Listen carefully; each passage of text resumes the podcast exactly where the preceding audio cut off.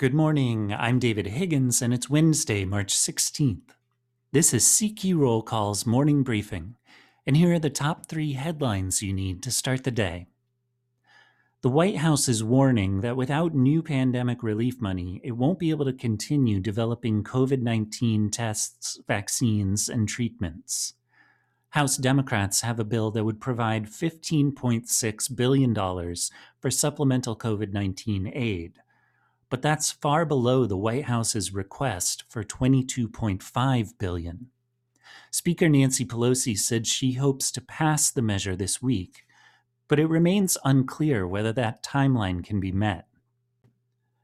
Next, the fiscal 2022 spending bill that President Biden signed into law yesterday provides far less than his administration was seeking in funds to address climate change and it could make it difficult for Biden to follow through on his pledge to increase climate financing for low income countries.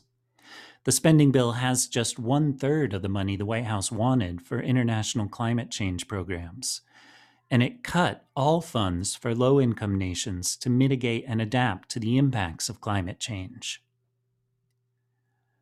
And finally, eating disorders are on the rise, and experts say it's due to the pressures of the pandemic.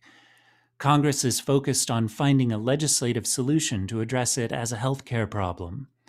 Four bipartisan bills on the table aim to ensure better prevention, treatment, and research. But only one of the measures seeks to address the gap in insurance coverage for eating disorders, and it would impact only patients covered by Medicare. Check CQ.com throughout the day for developing policy news. And for all of us in the CQ Roll Call newsroom, I'm David Higgins. Thanks for listening.